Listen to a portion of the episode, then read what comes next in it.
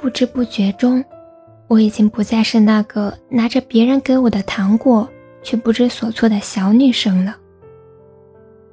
对我好这三个字，也许会让我感动，却已经不足以打动我。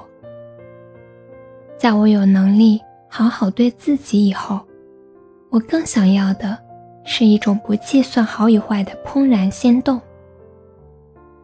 所以我永远鼓励身边的姐妹们，不要把喜欢一个人的主动权让渡给对方。暗恋也好，暗示也好，主动追也好，要知道为喜欢的人付出这件事的快感，是被动接受无法比拟的。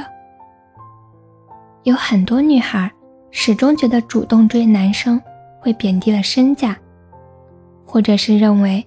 如果先主动的那个人是自己，男生便不会珍惜。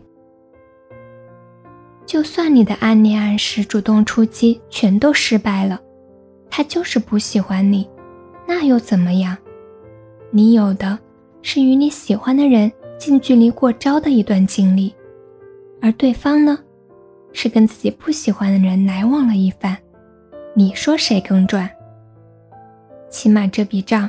咱们怎么算都是不亏的呀。你说被拒绝很尴尬啊，我说，比起生活里其他的难题，尴尬真的不算什么太大的问题。你说这多丢脸啊！我说，傻姑娘，人肯为喜欢的事情付出，哪怕没有回报，这是一种万般的英勇。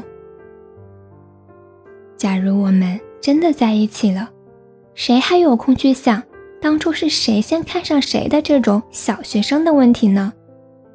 我巴不得是我先看上你的呢。瞧我多有眼力，茫茫人海中伸手牵住的人就是你。